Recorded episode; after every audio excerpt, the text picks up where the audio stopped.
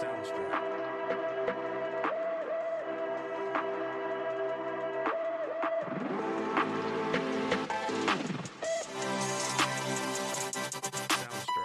views and opinions expressed on this platform are of me, myself, and I, not any agency I'm affiliated with. So please do not take what I say personally. All right. Before I even begin this episode, I want to reiterate my whole intro mantra, whatever you want to call it, of the idea that everything I say is opinion based and not to be taken as fact. However, comma, I do include research in this episode but I strongly encourage you to look up your own evidence and form your own opinion. Maybe that's the former teacher coming out of me. I don't know. Don't take what I say as face value. Get your own research. Do your thing. So, first off, allow me to provide an illustration of what I equate social media to be equal to. And I do have a point to where I'm going with this. Anytime I share something on social media and as one of my favorite podcasters ironically says, hashtag retweet, or I post a status, upload a picture, whatever it is, I basically imagine myself walking up to a gaping, bottomless hole in the middle of the desert with other people standing around the same ginormous hole and just vomiting into it. I see no difference, which is why, to be frank, I laugh when I see someone, including myself, posting or sharing something to make a point because it's not. People get on social media to see memes and life updates that other people share, whether it's their close family and friends or someone they went to high school with like 20 some odd years ago, or watch a funny dog or cat video, or if it's TikTok, you're just scrolling for minutes or even longer until you come up for air. Then you close the app and you probably can't remember what just consumed the last five to 10 minimum minutes of your life. And don't mind me, I'm just calling myself out. So, with that idea, I saw a post that one of my friends had shared, and it said, quote, As an ICU nurse, if your license says that you're an organ donor, remove it immediately. So, like, I just clicked on the original post and I just wanted to see how many likes it had, whatever, and see what people were saying and I felt my jaw clench. Hundreds. Hundreds of people saw this post and agreed with this horribly misinformed notion. And granted, some people saw it and they disagreed and shared, you know, shared it to try to inform people of why this was an entirely wrong mentality. Not only is this idea ridiculous and it's largely false, but it goes against everything a healthcare professional adheres to. I even tried to message the guy that originally made the post because I was feeling really sassy. And like I asked him outright, I was like, Are you even an ICU nurse? Like, are you even in healthcare? And he never responded. Whether your perspective is in EMS, first responder, or the ER, or in the ICU, or even just to your primary care physician, our goal is for our patient, no matter your demographics, social class, whatever, our oath is to do no harm. Our intent in healthcare is to do everything we can to keep someone alive and to keep them in the best shape that we can, basically. We have a responsibility to protect and serve the human population at all measures we can provide in the healthcare industry, which sounds so stupidly cheesy, but it's factual like before I even got in EMS, just as a like I think I was in high school and I just got my driver's license and I had some family members that saw that I was going to be an organ donor at the age of 16, okay. But I had people sincerely try to convince me that a paramedic or a doctor will look at your license or your chart and if you're an organ donor, they'll do less to keep you alive. And that is the biggest load of bull I've ever heard of. I mean, taking it out of like the healthcare aspect, ethically and morally, this goes against a sane person's psyche. Like, I mean, honestly, the rush of doing what you're trained for in resuscitation is so much greater than watching someone die. Let's start with that. I'll go as far as to even say I'll work a cardiac arrest with a, a very small slimmer of hope that we can actually get this person back with ROSC, knowing that with how long they've been down, their heart rhythm, their age, many other factors, they're probably not going to come back. but I still do the thing because it's my job. And more than that, it's my responsibility and my duty to at least try. Not to mention the paperwork and legality involved when a patient doesn't pull through. I'm just halfway kidding. No, but really, uh, more than anything, aside from the human compassion, the actual human compassion involved, people who deal with the process of organ donation, it they'll say that it's it's very strenuous. It's also advanced way beyond what we what you probably think it is whenever you hear organ donation and you just think of like what's inside your abdomen and whatnot. It's no longer just a kidney or a liver or a heart. It's a pancreas, lungs, intestines, it's eyes, skin, nerves, extremities. I mean, it's it's truly amazing. And yes, organ donation saves lives. In fact, just one organ donor can save up to 8 lives and enhance up to 75 lives or more. And it sounds pretty impressive and it is, but do know that every 10ish minutes another person is added to the transplant waiting list.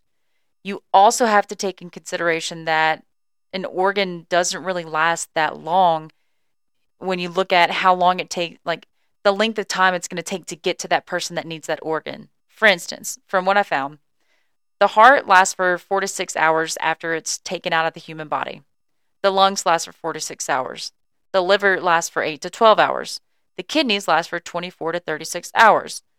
And it's it's not just you take it out and immediately goes into that person. Like sometimes they're flown across states and it's just it's not a lot of time and so this person can be on the waiting list for years and years and finally they get their organ but because it's states and states away it goes to a more viable candidate and that may be their one shot so, like, this mentality behind doctors and EMTs being made to look like vultures isn't helped by medical melodramatic TV shows that try to act like the ER will have a patient who was in a car wreck and is totally mangled, and you see them about to call time of death, or they're discussing a surgery option to save this person, but oh, well, it's too risky.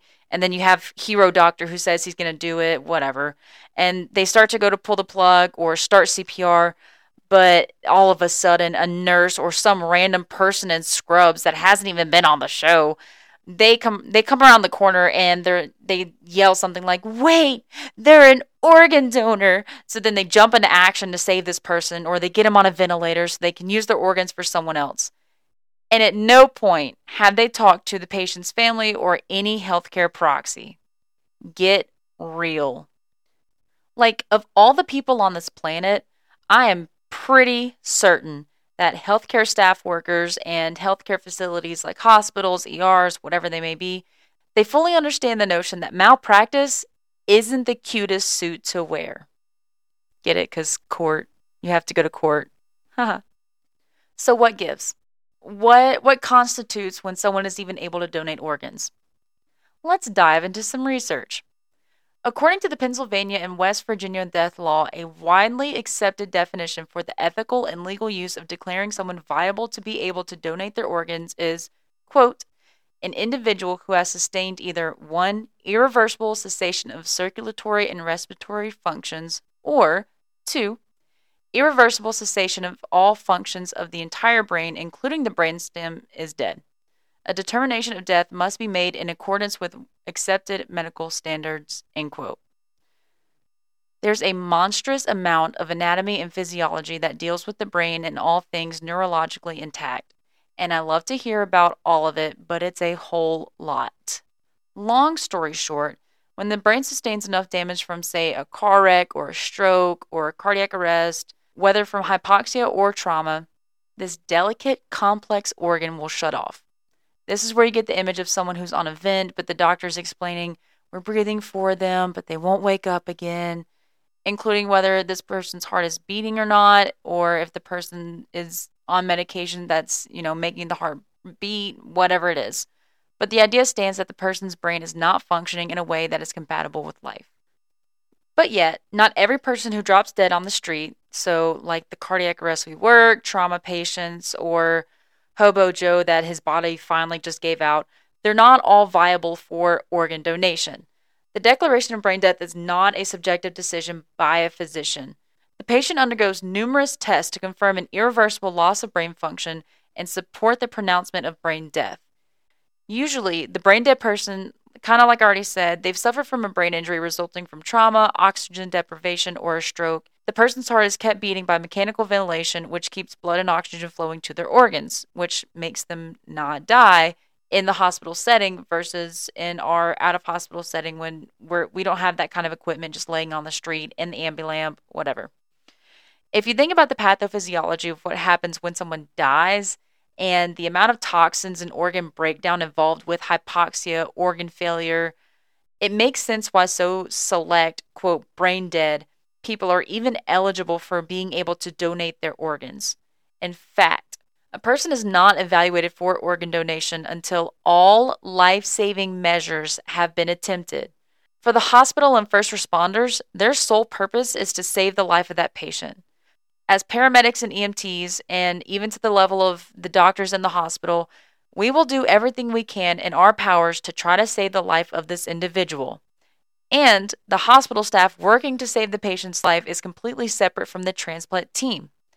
And because they're completely separated, it's not like the transplant team is contacting the doctors and the ER staff or in the ICU and saying, like, hey, uh, this person's organs or whatever it is, it matches perfectly with so and so in room seven. Like, I, I don't know if there's anything we get. No, they're completely separate. So a person must be pronounced dead, brain dead, physically dead, you know, just the only thing keeping them alive is the interventions that the hospital's done all that has to go through for the person to even begin to proceed in the organ and tissue donation process. Even so, the deceased donor registration form states that the organ donor must be dead before vital organs are even removed. The UDDA, which I don't remember what it is, but it's important, in combination with the DDR, assures patients, families, physicians, and other health professionals that a patient who is brain dead is, in fact, dead making removal of organs for life saving transplantation legally and ethically acceptable. But I did find another option donation after cardiac death, which is DCD. It may be an option for some patients. Any patients who have severe brain injuries but are not brain dead may still be organ donors if the patient, by advance directive or the patient's family, decides that the life support should be withdrawn. And after that decision is made, consent for organ donation is obtained. So the patient is brought to the operating room, life support is withdrawn, and when the heart stops after a few minutes to an hour without ventilation or other support, the physician observes the patient for a few minutes to ensure that the heart does not start beating again spontaneously. If there continues to be no circulation for two to five minutes, the physician pronounces the patient dead. And then at this point, the transplant team enters the operating room and removes organs from the now dead patient. So, not only is it extensive to even be able to donate your organs if you even make the cut, but to receive them is just as difficult and strenuous. Information on the organs available for donation, the donor's blood type, and body size is provided to UNOS, which is the United Network for Organ Sharing, by the CORE coordinator. Again, another thing I forgot what it was in all this research, but it's also important. The UNOS computer then matches the donated organs to potential recipients. Recipient selection is based on blood type, body size, medical urgency, distance from the donor, and length of time on the waiting list, and a whole bunch of other stuff that I did not put in here. If they're selected when an organ arrives, they do such extensive matching down to even genetic tissues so that the closest match possible is selected to receive this precious resource. So, yeah, the person that is waiting for this organ, they can go all the way states away if they need to, or drive for hours just in the hopes of getting this organ, do all of this extensive testing and not even get the organ. And not so fun fact if the overwhelming idea of the amount of testing with the time crunch isn't enough to emphasize the contingencies of organ donation and receiving the organ, over 20 people on this waiting list die daily due to the lack of resources of organ donation. So you got the time crunch of this person that's put on the list that's sick, that needs a new organ. You got the time crunch of when an organ is available and how long it can withstand being outside of the body. And then you got the time crunch of how fast can that person get to that organ? And are they even like the sickest one? Are they even the one that's going to match down to that microscopic level? So you may be asking yourself, Alexis, what are you trying to get at with all of this? And I'm glad you asked. For the low price of 20 cents per day, no, I'm just kidding. Um, I also don't need a heart if that's what you're wondering. I don't need a new kidney, nothing like that. What I'm trying to say is that nobody in the health industry is trying to steal organs or purposefully letting someone die in hopes that they can procure the organs to save some other child or adult's life. There's no side conversation that happens if you're unconscious and dying where the medics and or ER nurses and docs who are trying to save your life and are doing all these life-saving interventions, they see your license, they see that little red heart on it, so they lift your license in the air while in the cusp of trying to save your life and exclaim, "Wait, they're an organ donor. By God, stop everything. We can save others. Let them go. The patient in room six needs this kidney. But when you hear someone talk about how signing up for organ donation is like signing a death certificate, as I was told, think of that mother who's going to die before her kids are old enough to remember her because she needs an organ. Think of the people who anxiously wait days, then months, and then years for the phone to ring for that organ they need, but only to find out that someone else is going to get it because of the aspects that they can't control, such as the microscopic anatomic levels of their DNA or blood genomes or any other A&P term that sounds really smart. And no, I'm not getting any compensations from UNOS or Donate for Life, anything like that. I'm just saying, even if it's just your corneas, give someone that gift of sight. You can't take your heart with you after death, so why not donate it? Why let your lungs rot in a casket? You could be the difference between someone being able to see a sunset again, whereas your eyes are going to be of no use when you're buried in a casket six feet under. I just believe that if we're put in this precarious situation, and it's a very unfortunate situation for the people whose organs are being donated, but if we can try to save someone else's life when our time is up, or do nothing more than improve their quality of life, we have a duty to help others, not even as first responders or healthcare facility workers, whatever, but as people. And whether that person needs either the organs or the tissues, whatever extent of object that they need, um, and maybe it's by their own hand, they didn't take care of themselves, or life just handed them this curveball if somebody can get that second chance or to be able like i said to be able to see for the first time ever or whatever it is we're humans and we can help each other out in this amazing scientific advancement so that's all i have if you have any questions comments concerns hit me up um, i'm going to put in the links of the research that i found and if you want to challenge this go ahead. I'm I'm I'm ready. Guns blazing. Let's go. Um you're about to hear the closing note, and I'm going to add in the bloopers from this one because this episode took the least amount of takes than I think I've had in any episode, except for a couple of minor hiccups because words, I, I can't talk sometimes. I don't know. So, with that, so, guys, if you have any questions, comments, concerns, future topic ideas, please email me at 22 at the lips podcast at gmail.com. Again, that's 2 2 at the lips podcast at gmail.com. Thanks. Never stop learning and be safe out there, friends.